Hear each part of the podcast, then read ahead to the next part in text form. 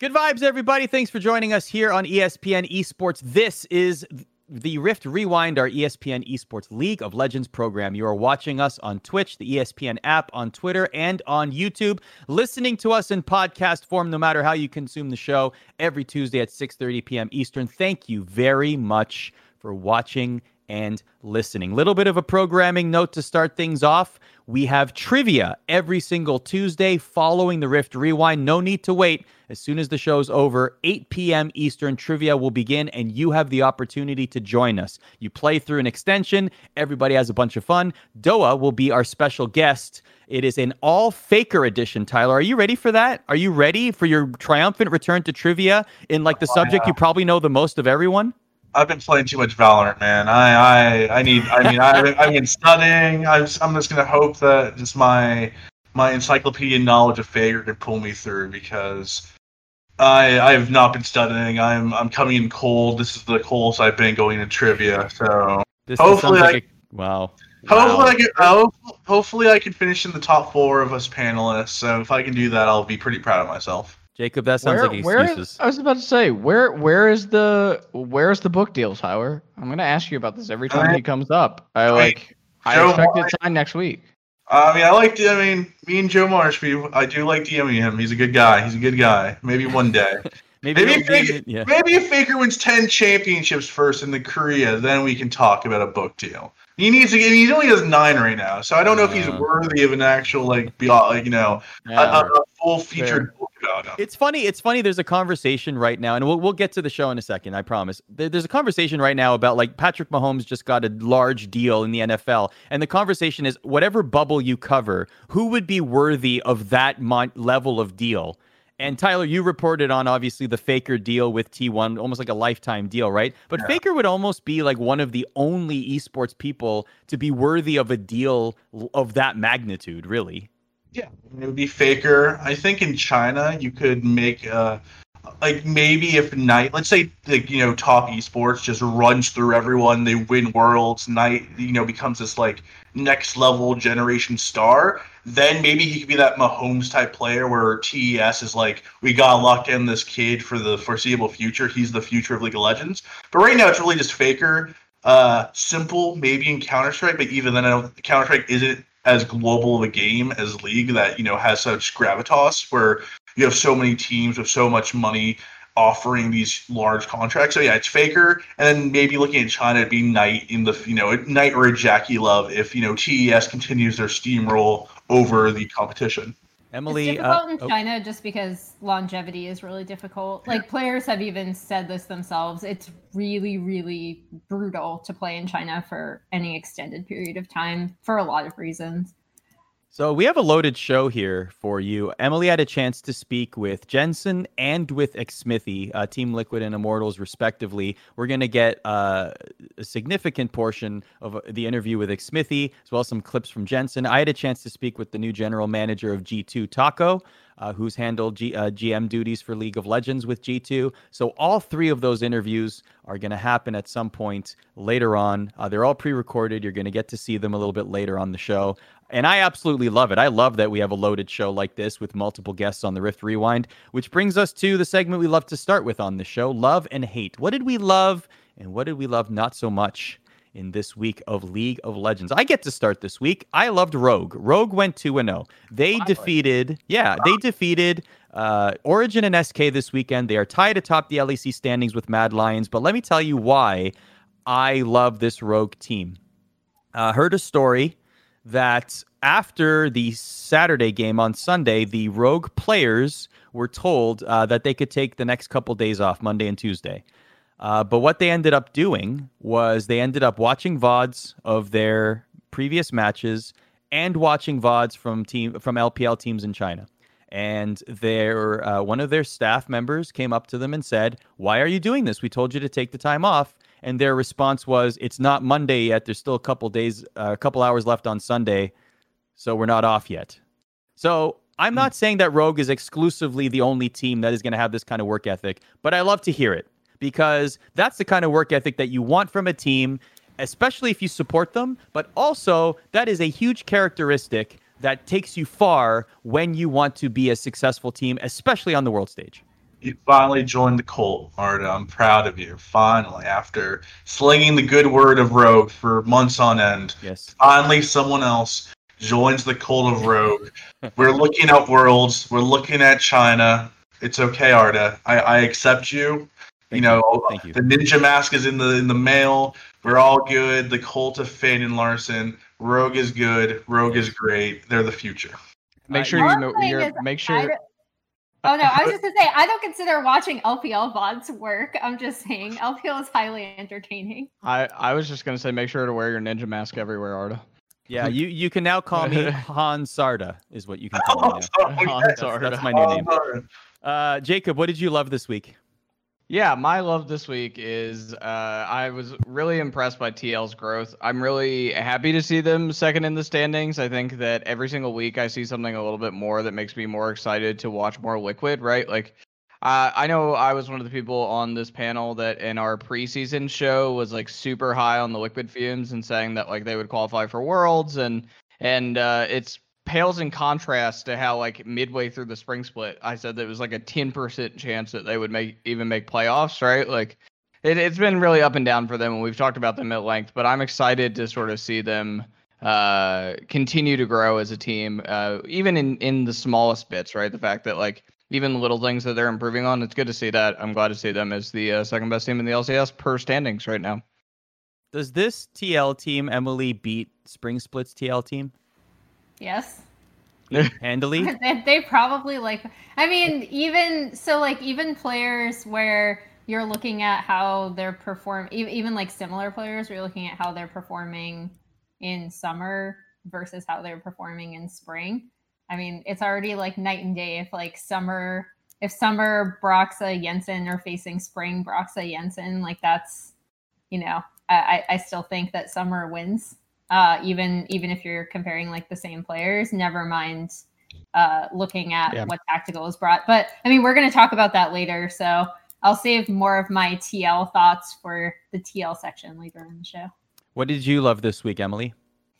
Um, so I wanted to call out Insanity and Alarum for their performances. I think um, they're coming into this uh, onto the LCS like virtual stage, I guess, uh, with a lot of confidence and a lot of um, I don't know. They just they have been playing really well. In particular, Insanity, I think, has kind of been a revelation for a lot of people who have said NA mids are terrible, and also uh, that you know, like we we don't have any readily available academy talent to move up.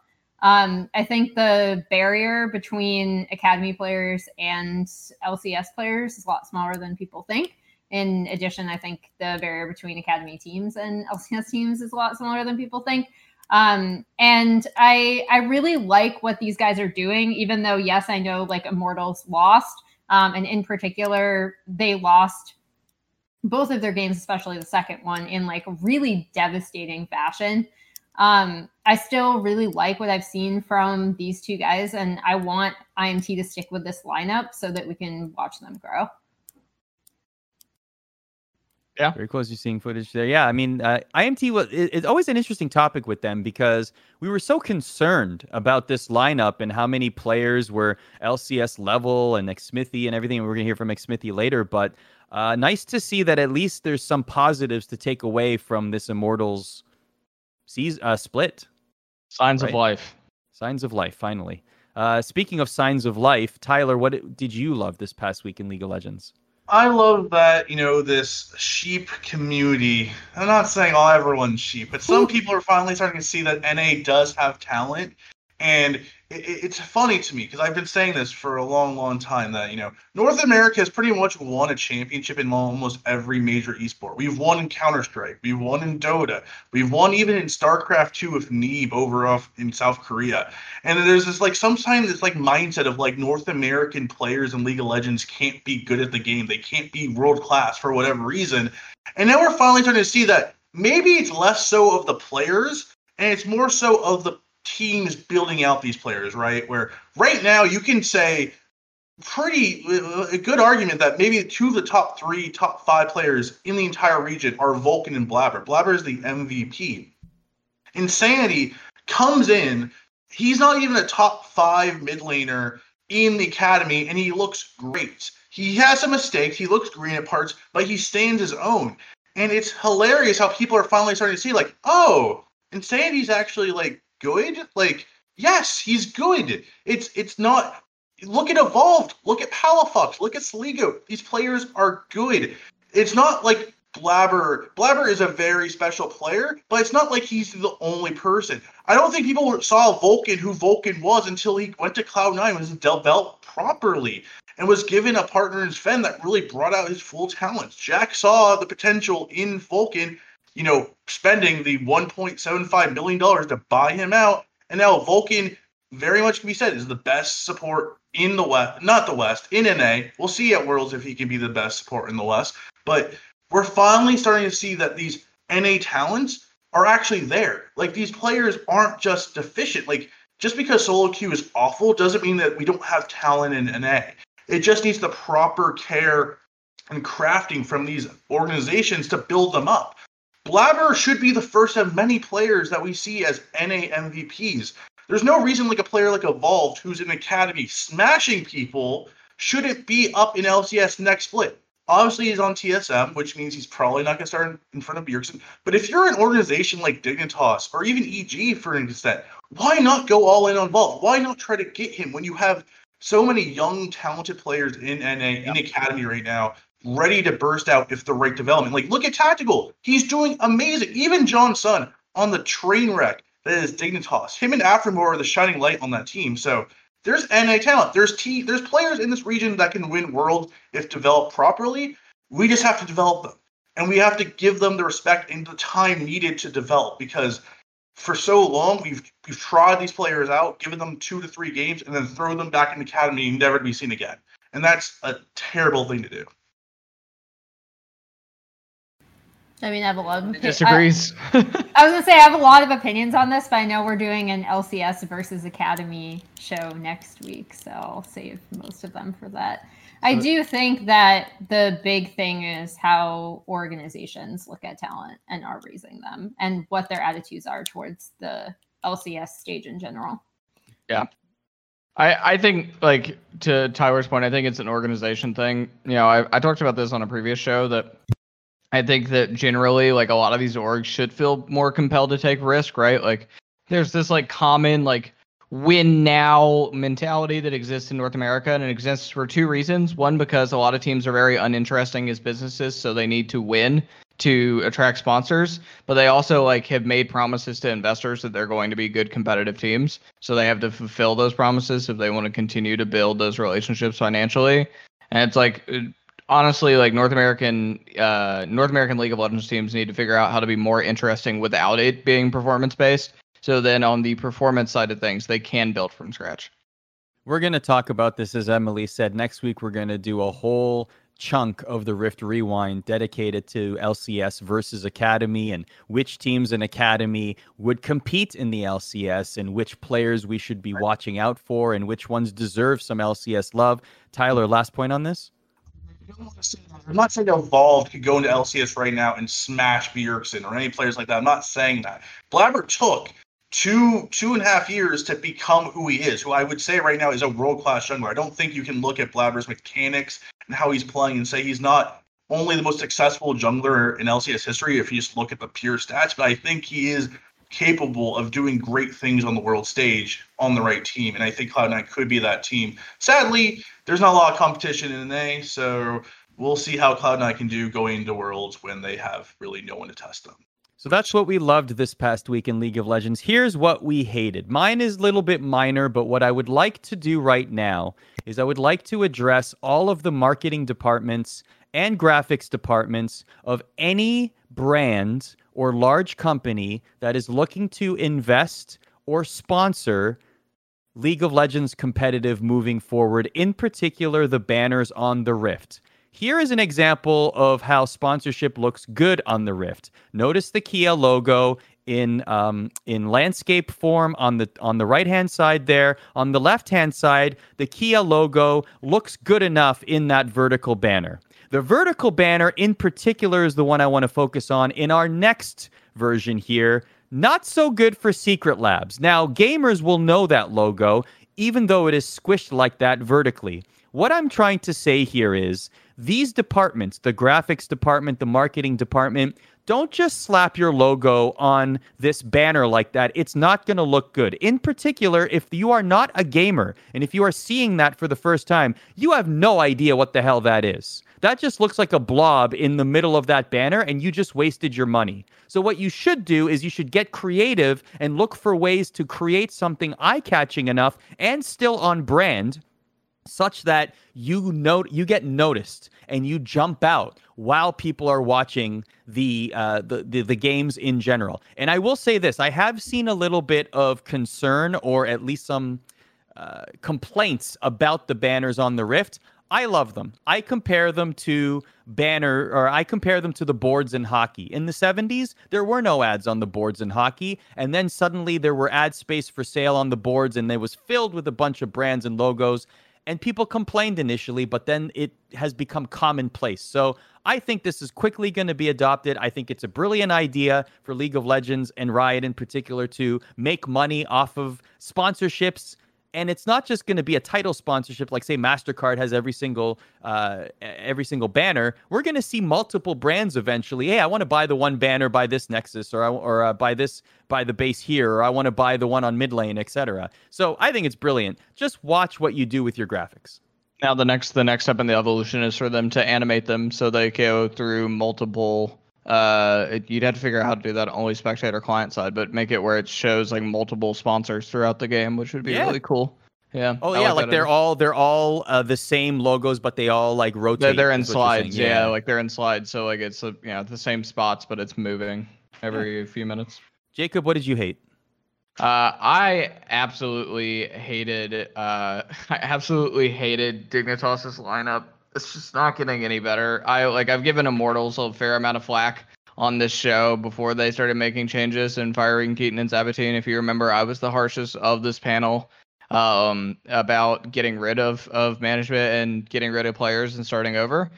I, like I know Dignitas made some switches in, right? And I'm just like I'm still just so unimpressed. I, I I don't even know what to say at this point. Like throw it in the towel. It's a mess. Uh, it, I don't think they're legitimately tanking. Like I don't think they're losing on purpose. But obviously there's probably some memes to be had there, given that they share a parent organization with Philadelphia 76ers. But it's uh it's probably even at this point it's worse than what the Sixers were a few years ago in their tanking days. So this is pretty terrible. Um, I'm not a fan.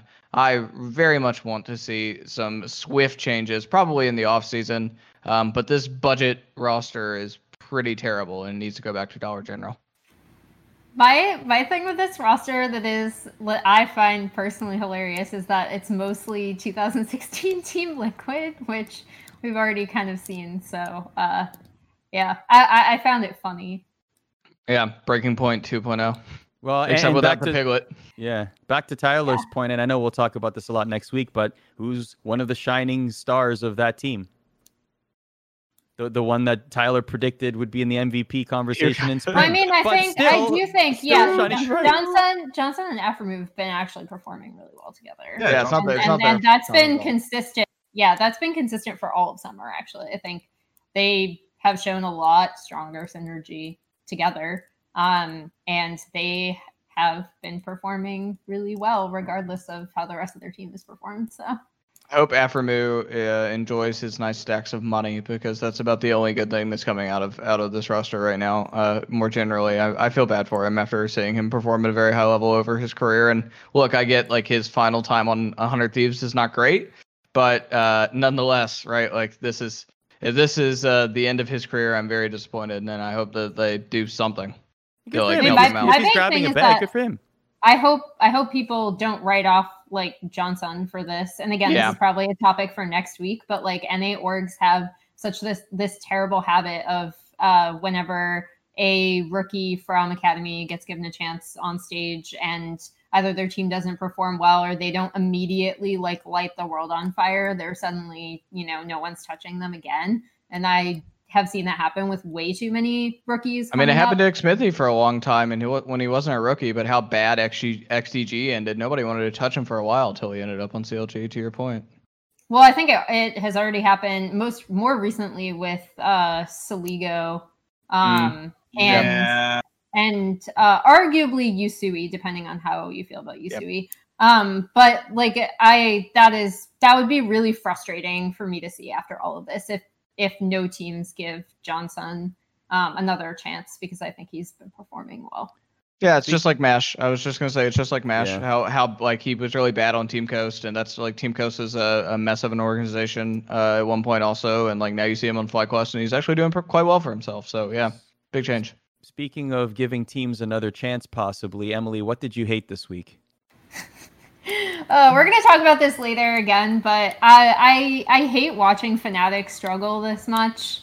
Um, I think that they even in their win this past week it was really shaky looking. I don't know what's going on internally with the team but it does not look good. If you watch the and again like this is a a heated moment captured on camera right? So you can take that as you want. Like in the moment i too would be like really angry and despondent. But if you just look at the player cams after their loss to Schalke like it's it just made me sad actually. Like it, it was it was really sad. Um in particular i feel bad for like speaking of players who i think have been performing well despite the fact that their teams have been really shaky. I think both Reckless and selfmade have been performing well despite what's been whatever has been happening on Fnatic. So um yeah. i mean it's it's just like i i hate and i know i've brought this up so many times but i hate when i see talented teams struggle like this um, it's really frustrating because you know individually these players can be really, really good.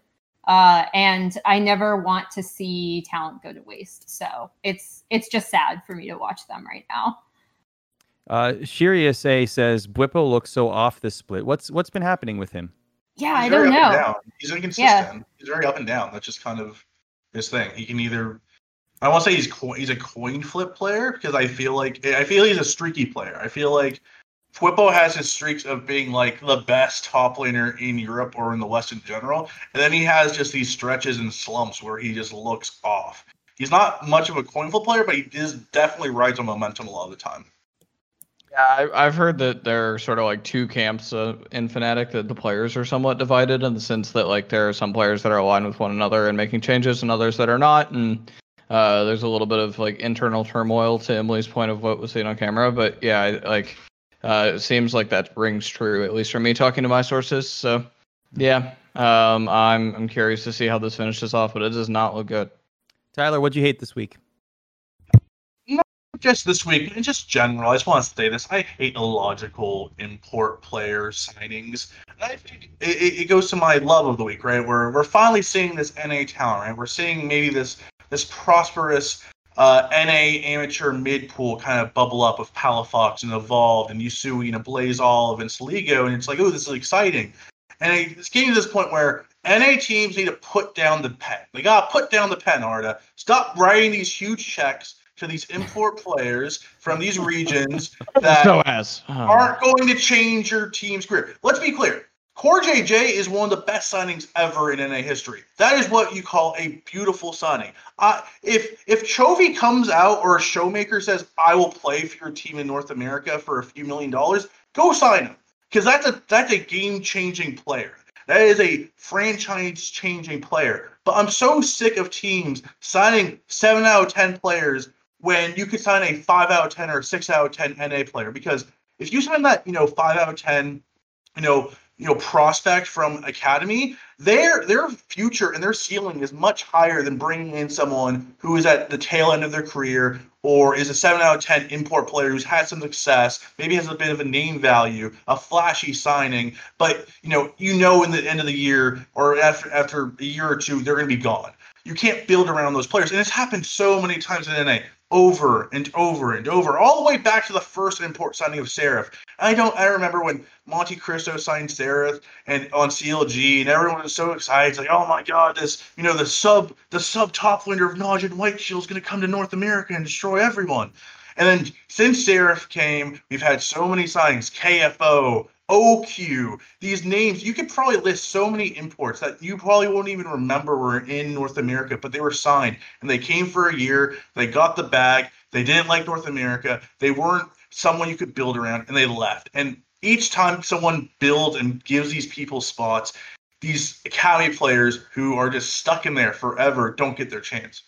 I'm not saying I have a I lot to say on this, and I'm going to start with uh, you know what region went through this? China. Uh, so for the for those that don't know, because there, was this like there's this weird narrative still around the LPL that exists that's like because they have money, obviously they build the best teams. That was not true because their sal- salaries were actually higher in the past, specifically after the uh, 2014 2015 offseason, where people call it like the Korean Nexus, where basically teams are just signing every single South Korean player they could get their hands on. A lot of it was because they got a ton of lucrative uh, cash flow from streaming companies investing in teams to basically bring these players over. Uh, and the idea was that not only would they play for the team and they would make China better, et cetera, et cetera, but they would also um, stream for brand value, right? So it actually hits both check marks that some of these NA teams are trying to hit. And what they discovered over a couple of years of trial and error is that a you need to scout players like actually pay attention to how are they playing. So like i'm not i'm not super like anti bringing in a player from another region but before you do do you have the infrastructure to to handle that do you know this player's play style or how they play or whether they speak uh, your language and or have any familiarity with your culture etc um, like for example i think one of the most successful uh like import players of all time is Doinb, right? Like he was a streamer and a solo queue player before he was signed over into um into China. It took him a while to find like a team that he was good with because he has very specific play style. But once that happened, it, it was great. Um, arguably, despite the fact that he has had a very rough summer, the Shy is another great example of this because people were really worried about his temperament because he was very like he had a he had a very independent streak that a lot of South Korean teams said uh, would be difficult to have him on the team. Um, and you know what? IG, they are always like that. Like IG has always been that team, so he fit perfectly on there. Um, yeah, and arguably, I still think he fits perfectly on IG, even when he's 06 and 0 in a game.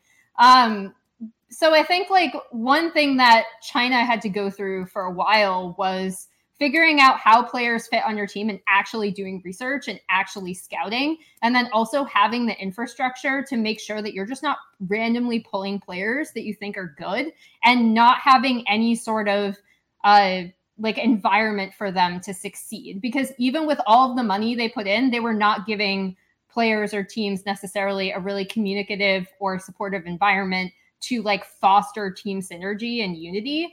And it took uh you know streaming companies pulling out pulling their money out uh, which basically forced teams to pay more attention to who they were signing. And also uh not so coincidentally faith in your own region players. China has the largest player base. There's so many talented players in china. And one of the things we've seen over the past few years is that not only are they still sometimes bringing over South Korean players like Sam D, I think is the latest example of the bot laner for V5, a player who who was brought over, uh, pulled up from the LDL and is really successful in Victory 5 right now.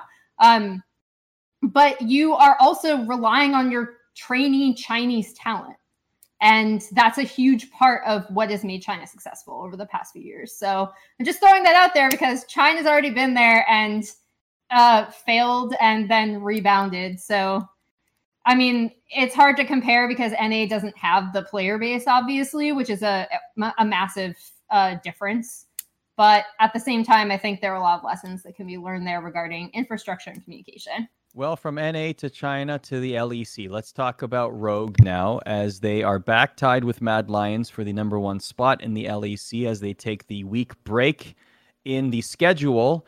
Uh, Rogue is an interesting one. I mean, I know uh, we've been beating the well. When I say we, I mean you, the analysts, have been beating the drum of Rogue uh, since the beginning of the split. A team that you are very fond of, that will ha- yield high results, and they have been so far in the first half of the LEC summer split. but can it continue? And I wonder if we they will remain in the conversation for the remainder of the split. And also, here's a, here's another thought. In our pow- I know the power rankings are very difficult to put through because these regions are not facing each other and they're very you know point based system, etc. But they even though they went 2 and 0 this week, Rogue went up one spot, right? And I'm wondering like just in general the perception of them are even though they're first right now, are they still do we still need them to either beat G2 or beat Mad Lions? You know what I mean? Like do we see them as a top team or the top team in the LEC or do we still need them to prove something else to us in order to be considered in those conversations? Yeah, they honestly have to beat G2 or Fnatic. That's the entire LEC. When G2 and Fnatic have traded back trophies for the last, what, like six years? Literally, they've won 14 combined European championships, and none other, you know, organizations done it. Of course they do. Even if G2 and Fnatic are, you know, a 500 team going into playoffs, I would still say those two teams should be favored. I it's the it's the it's the aura, right? It's like even if G 2s is below Mad Lions and Rogue going to playoffs, I'm still gonna bet on this G2 team. Fnatic maybe not so much because this is a new roster, unlike G2 where we know this team can win championships and go to the World Finals. But yeah, Rogue, even the biggest Rogue fan as I am, someone who's been, you know, trumpeting them since the very beginning, saying they're going to Worlds, they're a very talented team, as they've been showing but they're not going to be that number one or even number two team in Europe until they can go to the playoffs and eliminate a Fnatic, eliminate a G2. Until that happens, you can't really say that Europe has changed at all until a team can actually dispatch one of those two teams. Because Fnatic and G2 have been trading championships back and forth for years on years. It needs to happen in the playoffs. Regular season, as you know, as nice as it looks that you see the number one and number two spots for you know Rogue and uh, and Mad Lions, nothing of that matters until they can actually beat the G2 and the Fnatic juggernaut in the playoffs. I think it also depends on uh, how good you feel like all of Europe is right now compared to previous splits. Because I think um, just in general, uh, despite the fact that everyone can beat up on everyone, and I still think Europe is a comparatively strong region. I think the level play has decreased slightly in like recent uh, in recent weeks. Um, and I mean that might just be due to having to play online. I think we really saw it initially when China came back online, and they were uh, their their I think their level of play has actually improved since they were able to go back to the the Shanghai Stadium and play live, even though it's not in front of audiences. Um, so I think that's also something to consider when you're looking at uh, you know, whenever you're talking about parity in a league, is it everyone can be everyone and everyone's strong? Because uh, I don't think that's a good argument, but I also don't think everyone can be everyone and so we're bad is a good argument either. I think it then comes down to how you feel like teams would would match up, and I do uh, still have a lot of faith in G2, less so in Fnatic right now, to be honest. But um, I still think I still think Rogue are a, a top team, but it is going to take, you know, having a really strong playoff run in order to do it for me. Jacob, any thoughts on that? I don't actually agree with either, right? Like I think I think G two is the barometer from an international perspective, and we've seen so many like we've seen a confluence of circumstances that have landed them where they're at right now, uh, with like Perk's father's dying and him and them not practicing very much because of it, because he he went home and then came back just very or like very close to the beginning of the season. Obviously, he was absent this past week. So I just think that there's like they're having to deal with a lot of things at G2 that aren't interpersonal like they may be at Fnatic. They're just kind of like around the team and things happening around them that like I I wouldn't take credit away from G2 quite yet. And I, I do think they are the barometer in terms of potential international success for any uh, LEC team. Yeah, I go back to just to tie a bow on Rogue here. I go back to what I said about the work ethic. I, I, I that stuck with me. I think that there's definitely a good vibe with this team. Uh, there's definitely an improvement here and a willingness to win, and I think that that's a great foundation to build upon. A playoff experience, of course, G2 and Fnatic, like you all have said, have that best of five experience, right? So it's really that that that can't be taught. That has to be experienced right? And G2 and Fnatic have that in droves. So that will always remain to be seen. We also yeah. have to add that Europe has four teams going to Worlds this this year, so it's uh, there was going to be, you know, we're even if G2 and Fnatic go as they usually do, there's still two more spots open. So, like Rogue and Mad Lions might not, you know, topple the G2 juggernaut in the playoffs, but I think with the new format of Europe and China having more teams, I think it gives a bigger chance for one of these, you know, you know, you know, the Mad Lions, the Rogues, even a team like, you know, Misfits to kind of maybe have that, you know, showcase performance on the world stage. If Europe is good as, you know, some people think they are. I do agree with Emily that I think the, the gameplay has not been the greatest, but it really hasn't been the greatest in any region, I would say. And it's a large part to the online component of everything. And, and, as you say that, we of course assume that Worlds will even be happening. And that was one of the topics I actually discussed with Taco, who is the brand new general manager for G2 League of Legends. I asked him many questions in this interview. By the way, I should say the name of the new champion in League of Legends escaped us both. It is Lilia. We did not remember that during the interview, so feel free to flame me in chat for not having that at my disposal when I was talking to Taco. But we talked about, okay, well, how will these players have to prepare if there is a Worlds? What is going to happen? Or when the L- if and when the LEC goes back to studio, that could happen sooner than later. We're right around that time when the LEC said, you know, this could be around the time when we could consider bringing players back to studio. But we all know what happened with the coronavirus scare with one of the um, casters in the LEC, which brought the uh, entire production online this past week, but it will be an extra week now. So we'll have to wait and see. But if and when that happens, what will the protocol be? And also, I asked him about becoming the general manager of a team that seems pretty set in stone in terms of its roster. Uh, here's that interview now. What? Okay, so you, you talked about w- your other responsibilities that touch different departments. What about the players themselves? Uh, how much interaction and how much concern in your role do you have with the starting LEC players on G2? I mean, I would say that that is my number one duty, right? Um, so I'm in the gaming house every day. Uh, I'm with the players. I'm watching them scrim. I'm helping them uh, set up, you know, good habits. Uh, so, you know, I, I, work very closely with with Duffman, our analyst, with uh, Grabz, our coach, to make sure that whatever facets they don't have capacity to help the players grow on um, that i'm there to help support them right so right now i'm looking how can we make sure like in corona times beforehand the team was doing lots of team outings was going to the gym fairly regularly mm-hmm. now that we're kind of locked in how do we solve for that right because maintaining healthy lifestyles is really critical to the performance of a team um, and into the the day to day performance, like how you play, like what your reaction times are. It's all very intertwined and interconnected, right? So we need to figure out how to solve for that. Um, so I would say to answer your question that deal like taking care of the players and making sure they have everything they need is like my top priority. How do you cut like G2 seems like a team that if there was one team in League of Legends that you really wouldn't tinker with the roster, other than of course Perkz taking time off, deservedly so, like un- completely understandably so, P1noy yeah. coming in, for example, like there's G2 seems like a roster that is set.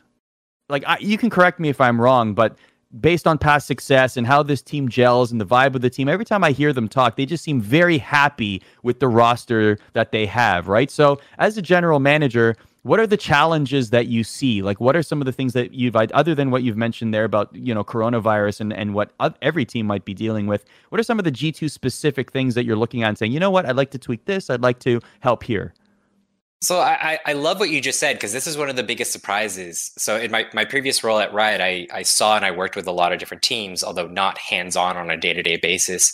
Um, and one of the biggest surprises coming into G2 is just like how much camaraderie and how much affection and like gelled together the team is not just the players but also the coach the analyst and like everybody just gets along and has a good time right? Um, and so the challenge that that that presents as a, a general manager is like i don't want to come in and flip the table and turn everything upside down because it, it's a recipe that already works right?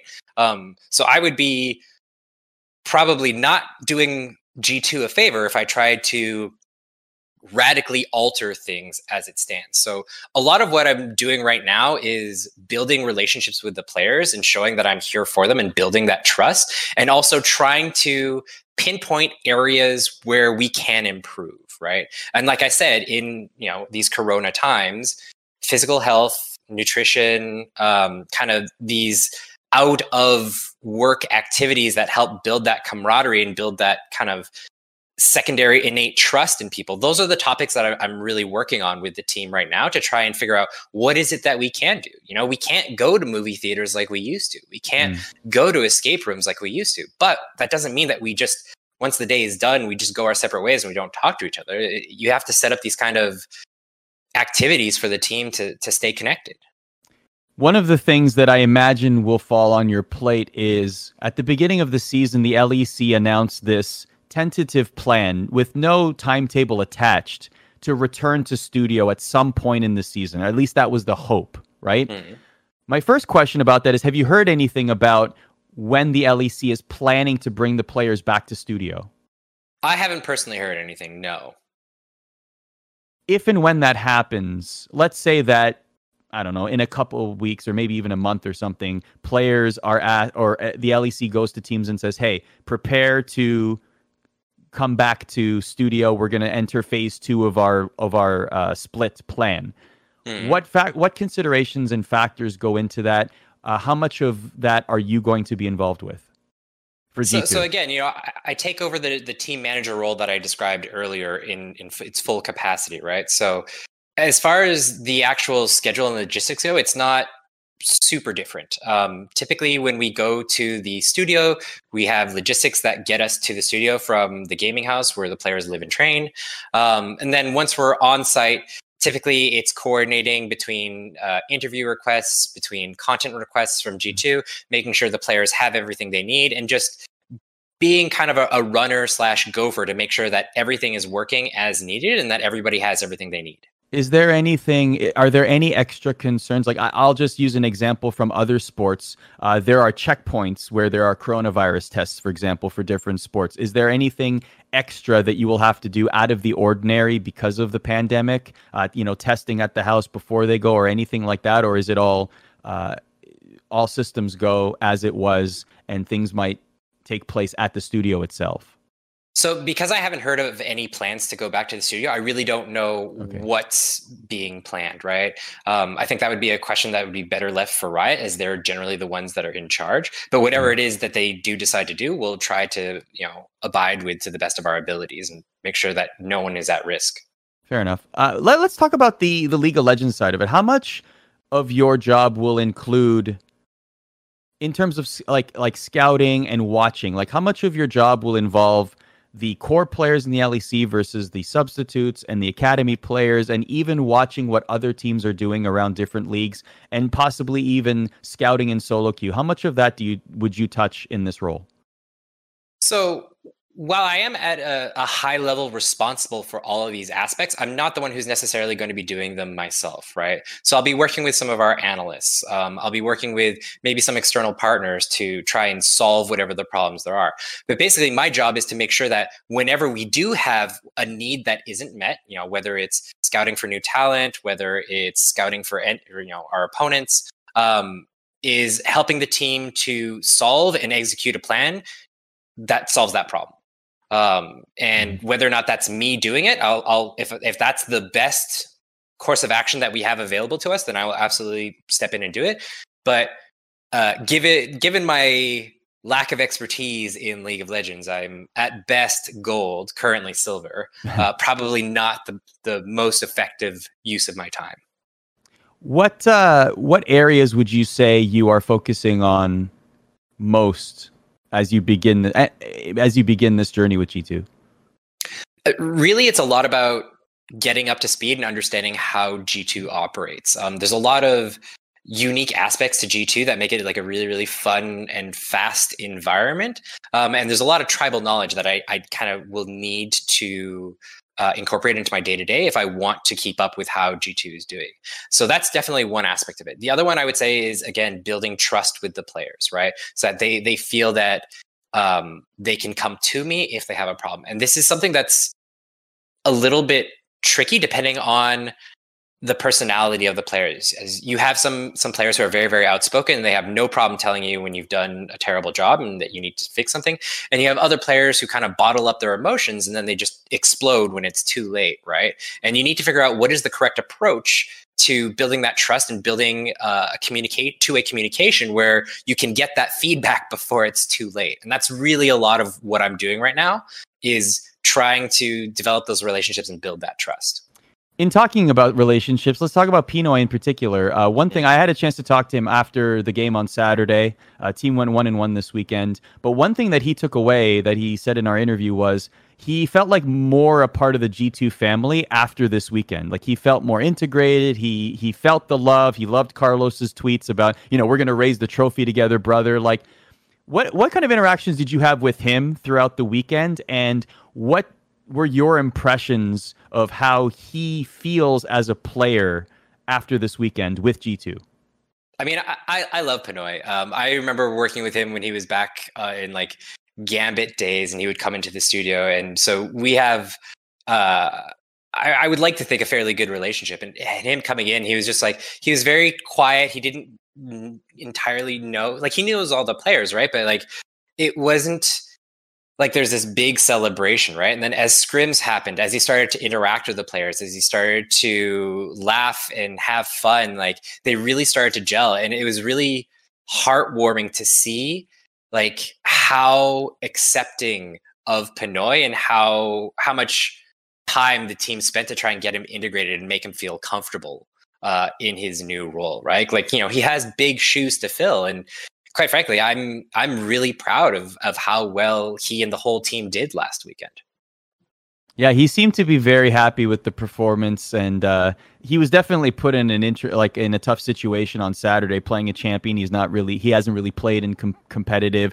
Little mm. bit of a mm. different role as opposed to having a comfort pick on Friday, but like it, it, that really stuck with me. Just the fact that he felt more a, a part of the family uh, which I thought, and, and, that's really a word that people use when describing G2. Uh, it, it really feels like these are five brothers that are trying to accomplish a common goal, right? Do you feel like coming into this, how much, wh- where do you think the source of motivation is for G2? Is it is it the fact that they've achieved so much success in the LEC? Is it the fact that they got so close at Worlds? Like, where would you pinpoint the source of motivation for this team creating this, like, you know, knocking on the door of being a dynasty?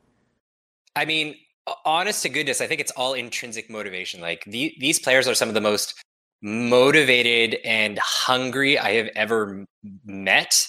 Um, which is surprising to say because like typically like none of them are rookies, right? And like typically mm-hmm. you think of like rookies, they're the hungry ones, they're coming up, they want to like dethrone everyone. But no, like the players that we have here, they're they're constantly pushing, they're constantly striving for their best. And well, I, I think you know Carlos has done an excellent job of building a, a brand and a family that kind of allows people to be themselves like authentically whether it's on social media or in person um, on top of the fact that they have these intrinsic motivators that really are pushing them to be the best. I think those two things combined has made g2 kind of a place where these five players can really shine what is the onboarding like for G2? Do you get like certain little courses you have to take? Do you get a welcome email from Carlos? Like t- take us through take us through the onboarding at G2. Is there anything interesting that happens? Um so onboarding at G2 is um, as chaotic as esports is in general, right? like uh, th- things kind of happen as they happen, and you know, so you, you just got to roll with it, right? Um, and I imagine that onboarding varies based on the role that you're in. So I mean, like G2 has an, an office, which is where the vast majority of the G2 staff work, but I, I'm not in that office, right? So I'm sure if I was in that office, it would probably be a little bit easier. Um, but basically, the the onboarding is you get an introduction email. Um, you kind of go do a tour of all the different departments. You get to meet people face to face. You get a really cool welcome package, uh, which has lots of neat goodies in there. Um, and it, it's not too dissimilar from what you would get at a normal company which I was not expecting. I thought it was going to be a little bit more chaotic than it actually was, but it was really, really nice to get a chance to meet all the different people that I would be interacting with at least once face to face. Sure. Last question for you. What's Carlos like as a boss? Get, spill it. Spill it, Taco. Um, tell, tell us everything. So I, I've only had a couple of conversations with him. The ones that I've had have been very, very insightful. Like he's really straight and to the point, which I love. Um, and he's super, super supportive, right? Like if you have an idea that he likes, he will 100% support you. If he doesn't like it, then he will tell you either what's wrong with it or how to fix it and support you nonetheless. And I, it, you know, that's exactly what I would love to have in, in, you know, skip lead. I was hoping for more dirt than that, but I understand. You're, we Canadians. another year, then maybe Yeah. I'll have something more. I've literally only been here two weeks. Fair enough. We Canadians also like to keep our cards tight to our chest, so we don't like to reveal information until the time is right. I understand. But when it is right, specifically anything on Carlos, I'm on the Carlos beat. So anything Carlos related, come to me first if you don't mind. Let's just make that. let's- yeah. Taco is the gen- new general manager of uh, G2 Esports. Thanks for joining us here on ESPN Esports. It was my pleasure. Have a great night, day, time. So there you go, two kids from Toronto waxing poetic on a League of Legends show here on ESPN Esports. That full interview will go up on our YouTube channel. Also, there is an interview that I did with P1noy this past weekend, who subbed in for Perkz, went one and one this weekend, had a comfort pick on Friday, uh, had a completely non-comfort pick on Saturday, uh, but played relatively well. And uh, he mentioned to me in the interview that he feels more a part of the G2 family as a result of this weekend, and he loved the outpouring of support from the community, but also from his teammates and Carlos on Twitter, uh, who really congratulated him for a good effort. Carlos going so far as to say, "Hey, we're going to lift the trophy together, brother." Uh, but from your expert eyes, Emily, starting with you, what did you make of P1noy's performance this weekend with G2? I mean, I think he was fine. He obviously isn't Perkz, and I don't think we were expecting him to be. Uh, I think we kind of made the point that he doesn't necessarily have to be uh, Perkz for G2 to win. Um, and, you know, despite the loss to Excel, I think, um, I think they'll, like, I think G2 will be fine. And I also don't think you can blame P1noy specifically for the loss. I think a lot of the issues that G2 have had in game have been kind of G2 staples over the past year or so. Um, specifically in some of their like early map movement, uh, although they've shored that up somewhat in a few of their games. But I think really what G2 needs going forward is just to have their regular lineup playing together um, consistently. And I don't, I still don't see a world where G2 don't qualify for Worlds and represent Europe uh, because I just, I think there's been a lot of extenuating circumstances that have hurt this team. And unlike like the, I hate to make this comparison, but I feel like the last time we saw something like a hit after hit after hit that was out of people's control was um like liquid and G2's problems are a lot easier to solve. Um, they already have a roster that they've used before that gets along really well that they know how to play with. Um, and I think once they are able to like practice together regularly and move forward, I think they'll be fine. It, it, what, I, one of the questions in our rundown is what would it take for you to be worried about G2's place at Worlds? I don't think, I think it would take an astronomical Yeah. catastrophe. Would have to like say I'm taking the season off. uh, Caps would have to break his hand, like something like like actually like something as like actually that would take out one of their star players for the entire split would derail. And even that, even if you're like Perkz is taking the split off, I still think G2 with P1noy could make worlds. Probably does make worlds. They probably they don't have the ceiling of going to like the world finals and winning the world championship, but they're still I would still think they have a chance of doing something at Worlds, even with, you know, a catastrophic something would happen where a player steps out for a split.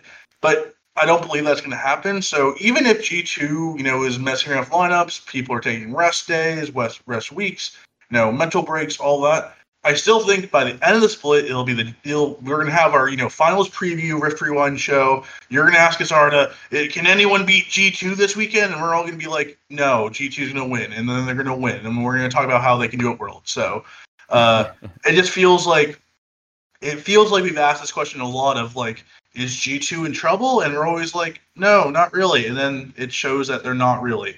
So uh, I'm very excited to see G2 in another final, probably versus Fnatic. even when Fnatic doesn't look really good. And G2 probably wins again. And then we'll talk about if Europe can beat China at Worlds while everyone lost at NA's chances. Well, one team that heavy is in Fnatic, but sorry, I don't believe was that gonna heavy say. in Fnatic, but I I believe that heavy in G2. I think that G2 is going to be a finals team, but yeah, I think uh, I'll probably be seeing Mad Lions, Misfits, or uh, Rogue if I had to predict. I also believe in Caps Kog'Maw, by the way. Eh, Yeah. Which was the Kog. I, lo- I loved it. I loved it. I don't know why people are are pooping on the big Kog. I'm not a big. I love Kog. AP Kog. yeah. Pogma, Love come on. The Rocks- no? the Rocks Pogma. Tigers. No Pogma? No the, Pogma. Ro- fine. the, the ROX Tigers, the like that was the peak of the the Kog'Maw, and then ever since the ROX Tigers, I've just been I'm done with it. So one team that we definitely are saying the opposite of in terms of G2, which is surprising, is Fnatic, and they Yep. lost to Schalke. Schalke got their first win. Uh, God Gilius is back on the roster. Uh, had the uh, game-winning interview, and yeah, very surprising. And and it wasn't a, it wasn't a fluke win either. It was a de- definitely a earned victory for Schalke. So that makes it even more concerning from everything we've already mentioned here. And I guess let's just ask that question. I mean, I know that we are not so concerned about G2 for the second half of the season, but I mean, if there's ever a team, a top team that you could see struggle and possibly lose footing further than they already have, it's this Fnatic team. And, what exactly has contributed to that? It's much different from Fnatic last year. I mean, Fnatic. I mean, we've had it's a very similar state of Fnatic last year, where they had their big slump, and you know they pulled it together and they made it to Worlds, and then you know everyone's like, oh man, Fnatic's back, and then they lost to you know FPX at in the quarterfinals, and you know Rekkles me and Emily were there in Europe for the press conference, where Rekkles is basically like, yeah, we didn't have much fun this year. We really, you know, it wasn't there wasn't that many good times, and you know, Jacob has been, you know, reporting extensively about, you know, the drama and obviously, you know, the Brox and Rekkles drama and just the the drama with the team in itself. And then they brought in Mithy and they had a good spring, and it just seems like it's fallen back into that old Fnatic way of, you know, there's drama and there's interpersonal connections that aren't working. And I still believe that they'll work it out and they will figure out how to, what to do and they will make worlds and they probably will do pretty well at worlds. But it does feel like there is this this this thing in Fnatic where th- they're rolling this ball up the hill and it keeps crushing them back down. And it's just that these interpersonal connections with these players and I don't want to say it's Rekkles, right? Like Rekkles is a very specific personality and he's very driven and he's he's not you know it's not you know happy fun times right when you go to g2 and you have Perkz and caps making jokes 24 7 you have Wunder playing world of warcraft and they're playing valorant more than they're playing league of legends where it's a more stressful environment to be on Fnatic. And, you know, they try to bring in Mithy and, you know, bring in Selfmade, you know, bring in more talent. The talent's there. No one's going to say that there isn't enough talent in Fnatic to, you know, be a finalist or be a very top team in the world stage. It just feels like there's something missing, missing chemistry-wise for this team. And it's been lacking there for a long time. And it feels like Fnatic's always had, like, this missing link that could take them over the top. They were so close at Worlds two years ago in the finals versus IG. A lot of people predicted them to actually win the world championship, and then they got smoked by IG. And since then, it just feels like there's something missing with this team. I think the big thing for Fnatic, for me, comparing them to their struggles last year, is that they've already lost uh, more games this summer than they did last summer, and um, the I guess the the worrying thing for me from Fnatic is that now we're starting to see even like like say what you want about Hylissang's performances, but I think it was kind of universally accepted that like Hylissang was really good with initiators. He was really good when he was out of lane and roaming. Um, and maybe struggled a bit more in lane, but was really consistent in in his strengths and weaknesses, right? And I think now we're starting to see him be a lot more inconsistent, even outside of like the parameters that we previously discussed. Nemesis has always had kind of a a weird champion pool that's like slightly off meta, which is actually fine for a mid laner if your team plays around that well, which I think Fnatic did use the picks like the Veigar, for example, and and even Twisted Fate last year, right? But we're not seeing him perform as well on those picks this year, specifically Twisted Fate, which is supposed to be again something that was permabanned against him uh, last year. And I know I've brought this up several times, but like I'm not singling Nemesis out, I'm not singling Hylissang out. We already talked about Bwipo before, but I think previously there were kind of like established parameters for inconsistency with some of these players, right? Where the team would find ways to get around it or make the most of their strengths in light of their weaknesses. And that's not happening on current Fnatic. Um, and I don't know if there is like an internal schism on the team or whatever, but whatever's going on, the continued losses and even like the the win they had this week was really shaky and it would not if i was on that team it would not instill confidence in me if i'm a player on that roster right? Um so yeah i mean i have no idea what's going on internally but in in game i think what we're seeing is a lot more inconsistency from players that we previously had like very set ideas of like strengths and weaknesses that they had well, speaking of strengths and weaknesses, uh, that brings us to Immortals. A lot of people were very quick to point out weaknesses in this roster at the start of the split, and now they've experimented a little bit, bringing in different players, bringing back old favorites to the LCS. And perhaps from there, we're seeing a little bit of strength, if not to compete at the top of the, the LCS, perhaps a little bit of improvement. Uh, back in the Immortals lineup, at least for now. Emily had a chance to speak with her with him earlier today. Uh, and this is a, a, long interview that will be posted in full on our YouTube channel. Uh, but there's a variety of topics here, uh, including Immortals having a tough weekend this past weekend, going 0 2 and uh, they dive deep into different topics. Here it is right now. Coming off of this week, it's the second week that this specific lineup has been the LCS starting lineup. Just generally, despite the results, how do you feel like the team performed? Um, I think everyone felt pretty good until the end of the game. Um, we haven't really practiced a lot against LCS teams, but playing against it, like I felt like we have a really good shot on like getting pretty high up in the rankings.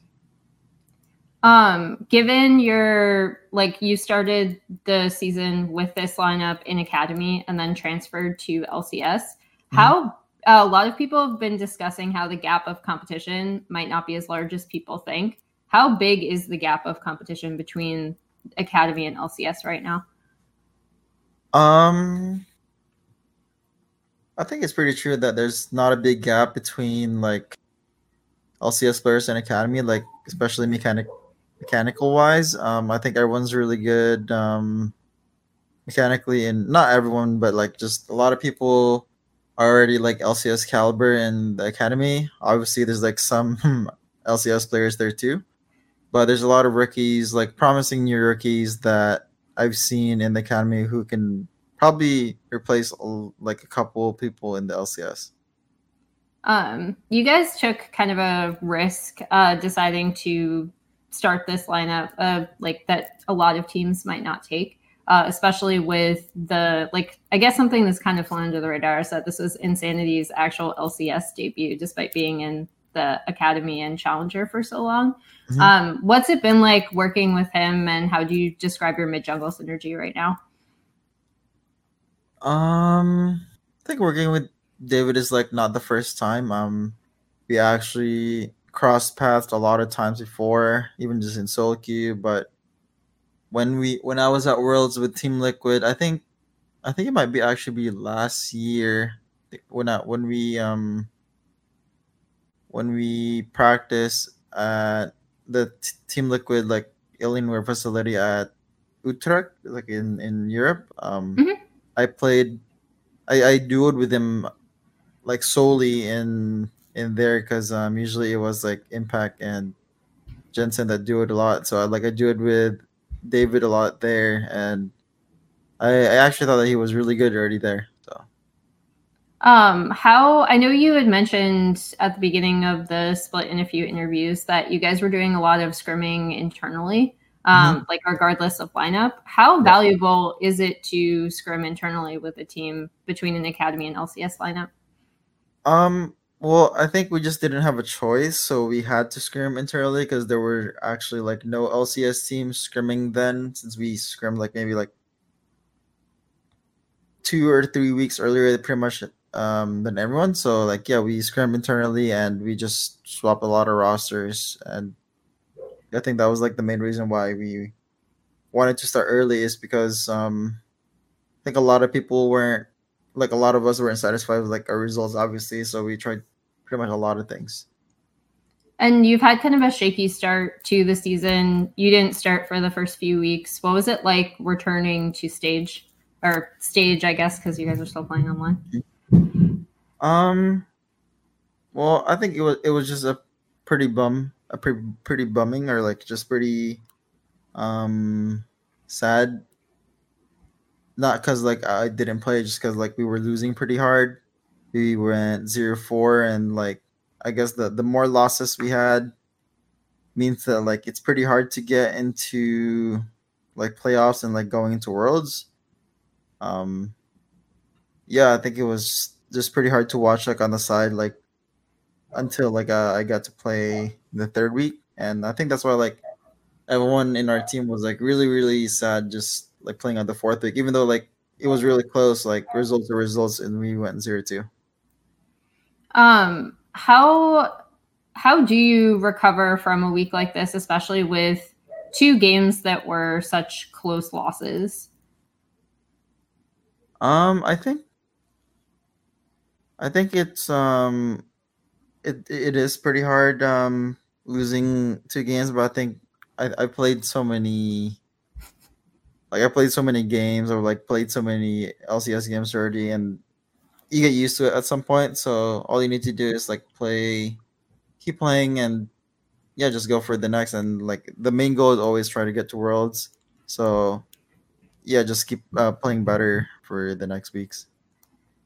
Uh, I know they must have been frustrated, but I also felt like specifically Allorim and Insanity, who are kind of the two younger players who are on this mm-hmm. lineup, seemed still pretty positive about the overall outlook uh, of where the team is going. Um, what is next, and where do you think this Immortals team can land? Yeah, I think um, especially since Allorim and Insanity are just new to the scene and like they're pretty much rookies. Um, their mentality is like really fresh and like they're always want to improve. And I think that's what I like the most about any team is just being really open, like about your mistakes and like what you can do better. And they do it pretty well. Like um, they're both LCS caliber players. So yeah, I'm happy for them that they're doing really well. And then what like you've I know you've already said in this interview in previous interviews, your goal is to always go to worlds. Um, in order to get this team there, what is your role as kind of a veteran leader and a jungler for the team? Um, well, I think experience is the most um, um, important thing that I can give them since they haven't really played a lot of like high caliber games, just like uh, LCS wise. So teaching them and then showing them the ropes on how like macro is and like shot calling and like just how we can work together as a team compared to like just like playing like solo queue. And yeah, I think that's like the biggest thing I can give them. Okay. Well, best of luck going forward uh, with this team. You guys have been really exciting to watch, so I'm excited to see what you have next. We will be posting the full Xmithie interview on YouTube, so you'll be able to catch it there as soon as the show is over. Speaking of when the show is over, Rift Rewind will end just around 8 p.m. Eastern, and then we'll take a couple minutes break, and then we'll be back with trivia. Doa is our guest. You can join as well. Lots of fun. Probably the most fun we have uh, on stream all week very chill, totally relaxed. You play along, chirp us if you want in the chat. It's a lot of fun. Trust me, if you haven't played, you definitely make this week the first week you try because it's a ton of fun. Let's move on to Team Liquid. Uh, Emily actually had a chance to interview Jensen. That happened this past weekend after uh, Team Liquid got a shaky 2 and 0 in week four. Uh, but we have been talking about the praises, or we have been praising the team uh, from the improvements that they've made from spring to summer. But here is part of the interview that Emily did with Jensen. How much does it, like, this might sound like a stupid question, but how much does it help that you do get wins while you are trying to continuously improve like team synergy, even if they aren't the cleanest? Um, I mean, I'd say it just like kind of sets the mood for the day. You know, like if if we lose off like a lot of stupid mistakes, which could have easily been today or yesterday, I think everyone's like feeling a lot more tilted and a lot more down, just about like with the game and everything. So I'd say it kind of just like sets the mood for the day anyway. But then, you know, that the main goal is like obviously like long term growth. Um, so even if if we win or lose and it was like a close game, then I think like you know in a week would kind of like look back and be like, oh, you know, it's like it, it, wasn't really like a big deal as long as we're like working on the right stuff. Um, but yeah, I mean, I don't think anyone is like super happy with how these games went. So as I mentioned, the full interview is available at youtube.com slash ESPN esports. So let's talk about Team Liquid. We briefly mentioned them during our love and hate segment, but Tyler, when you look at Team Liquid, when you look at how this team has improved, tactical obviously being a major factor here, coming in for Doublelift, is it easy as saying Doublelift was the problem? Is it easy as saying this team lacked motivation? What what what do you attribute to at least the idea that we're now talking about them as a playoff team and better off than they were? Says Doublelift is the problem. I would say is misguided and kind of foolish and, and very tunnel visioned. Hmm. Yes, I think that the I think Doublelift was a factor in why the spring split was so terrible for Team Liquid, the lack of motivation. But I do think that stems back way before the spring split, back to the World Championships, where this team that had such high aspirations coming from MSI finals failed to perform at the international stage. When they were doing well in scrims, they got off to a hot start being Damwon, and then it just kind of all fell apart, you know, kind of, you know, ending in that terrible IG game where IG beat them in like seven minutes. And TheShy like just picked Vladimir and just stomped over Impact over and over, and it was very sad.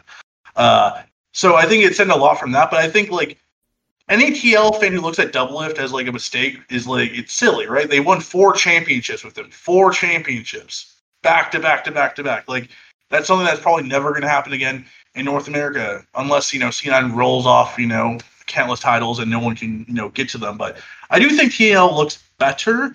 I still don't think they're anywhere near a true rival to Cloud9. They're very sloppy still. They probably should have lost to Immortals, you know, with a, a few better decisions by them.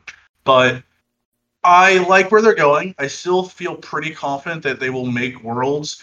Uh, Broxah and Jensen are vastly improved of what they were in the spring.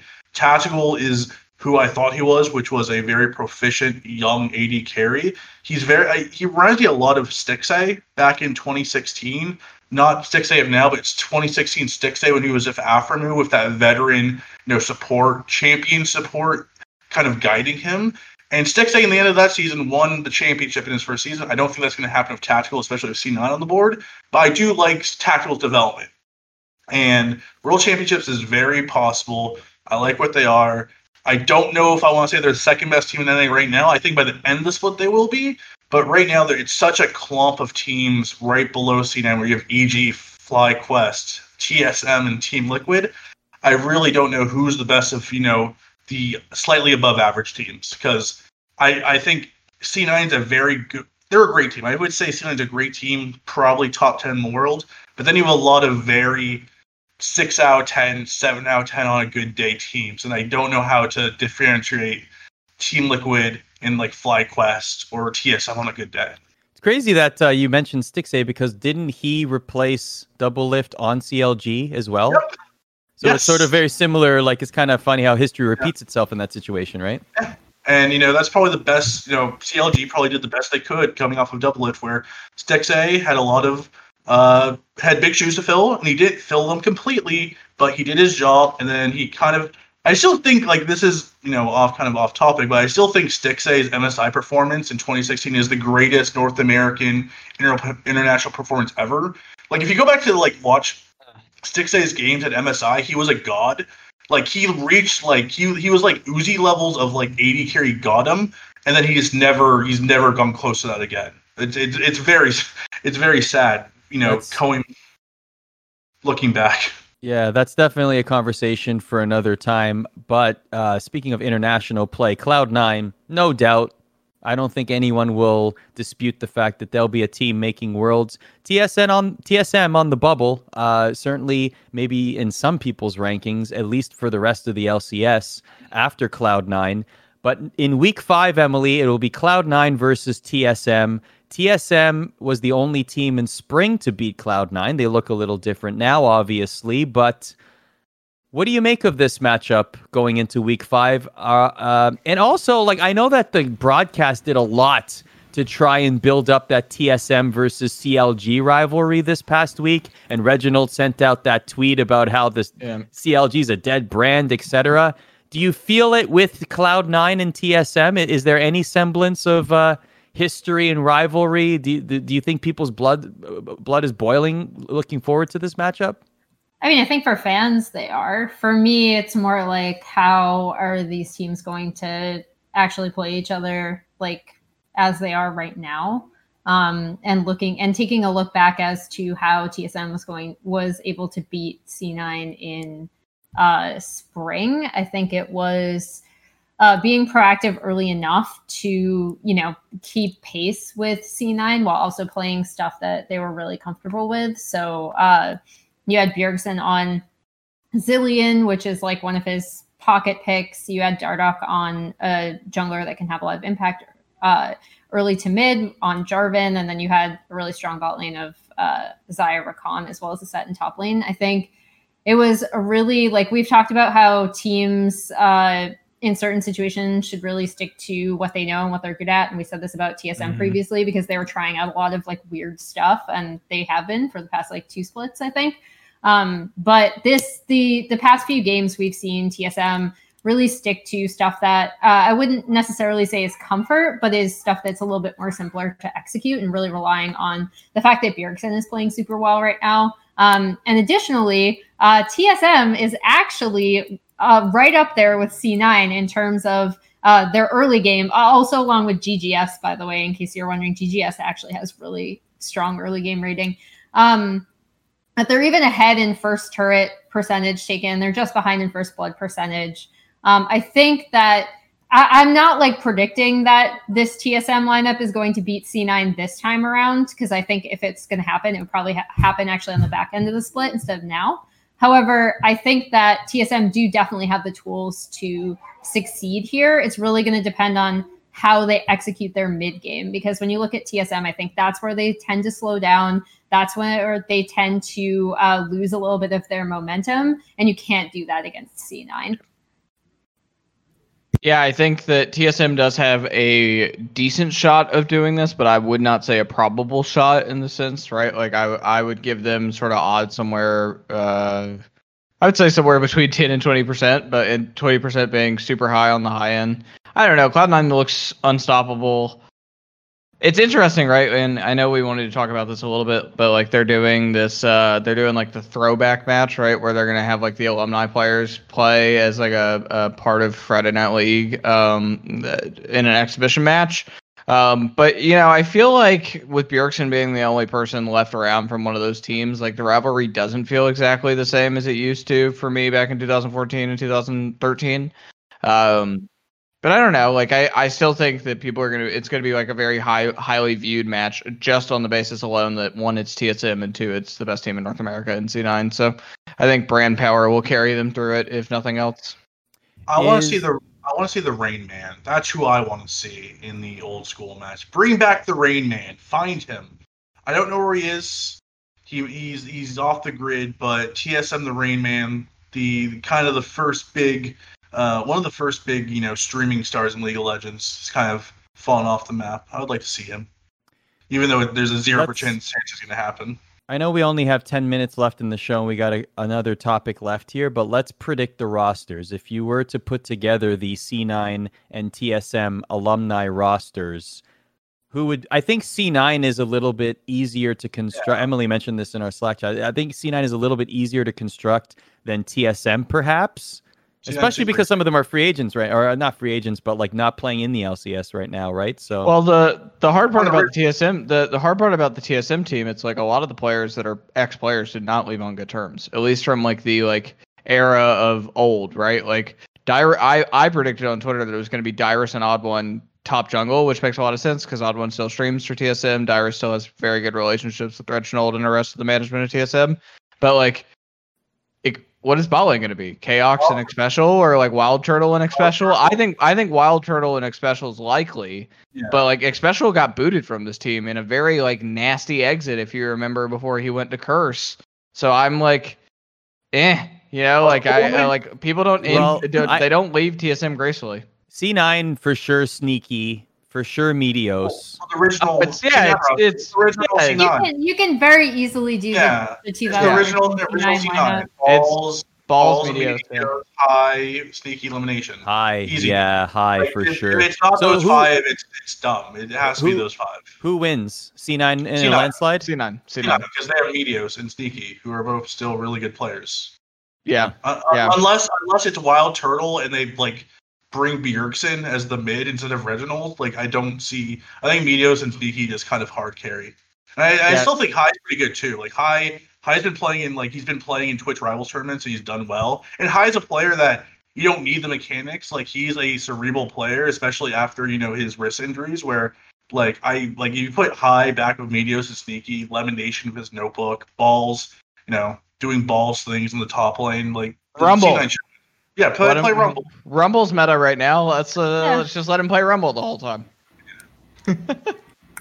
Is it You mentioned- weird that is it is it weird that in a way I'm looking more forward to the alumni match than I am the actual match?